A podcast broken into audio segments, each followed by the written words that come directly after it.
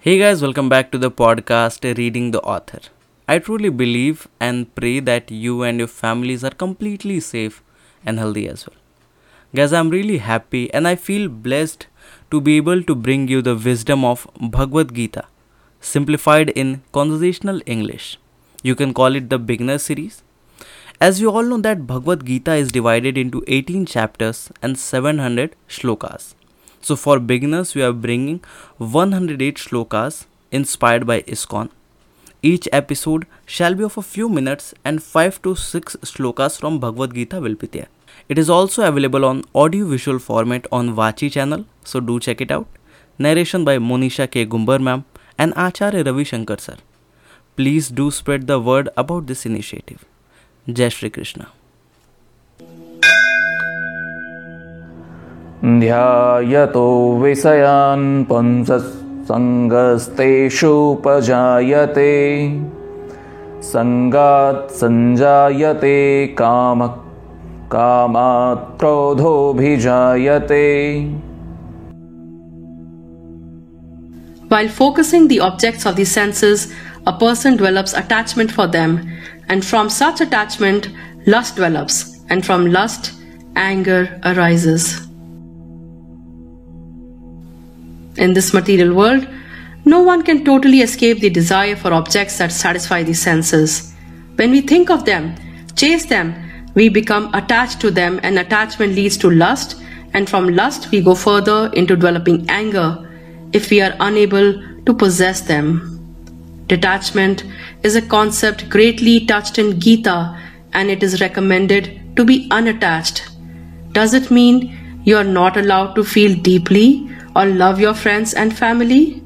Is it even possible? No, it means having an objective, balanced, and relaxed mind in all situations and not getting carried away.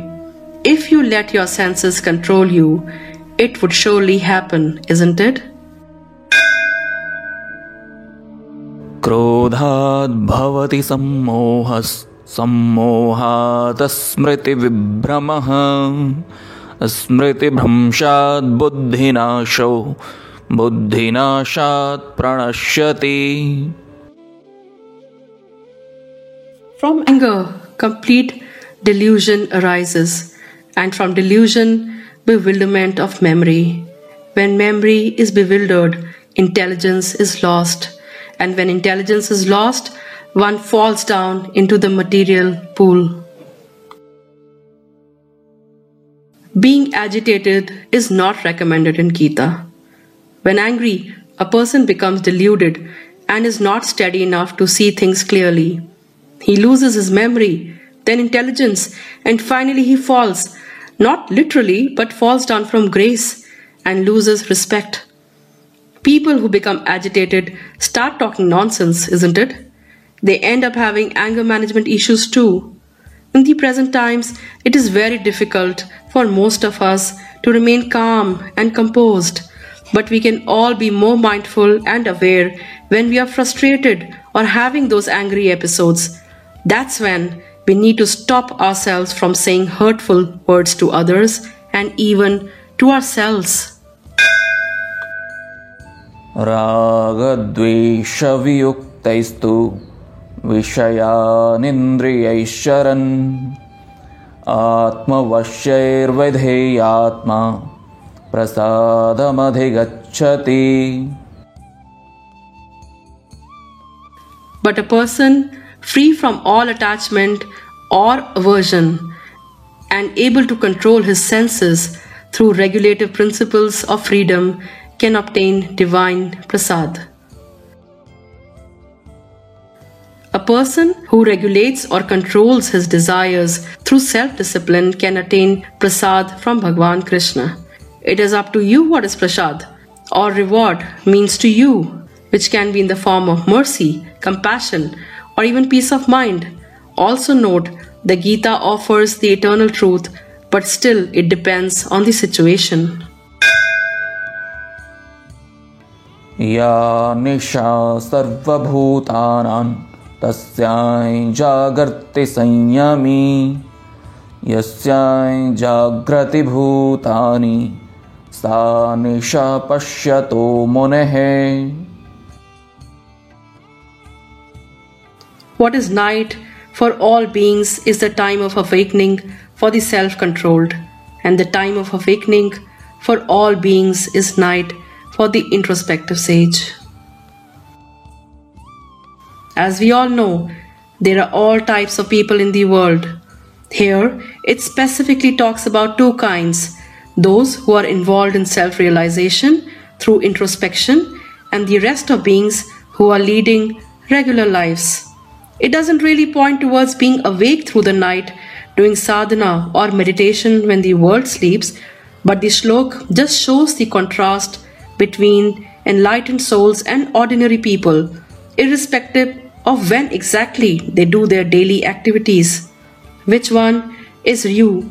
Remember, even if you can't be everything you want to be, you can be what you are pure, divine, and loved by Krishna without fear of any judgments. And with this, we end the selected shlokas from chapter 1 and 2, referred mainly from the Bhagavad Gita as it is. Bear in mind that certain concepts and theories are beyond the intellect of human beings and there are no right words to explain them fully, especially in English. The deeper you go into the study of Gita, the more depth and clarity you will achieve in your understanding. Sanskrit is the most powerful language in the world that has gone closest to expressing this philosophy. However, there will be a moment that deep inside you something will click and you would just know. Then you won't even need words. Jai Shri Krishna.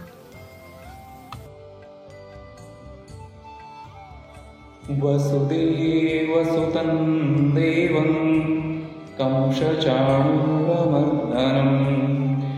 Devaki परमानन्दं कृष्णं वन्दे जगद्गुरुं कृष्णं वन्दे जगद्गुरुम्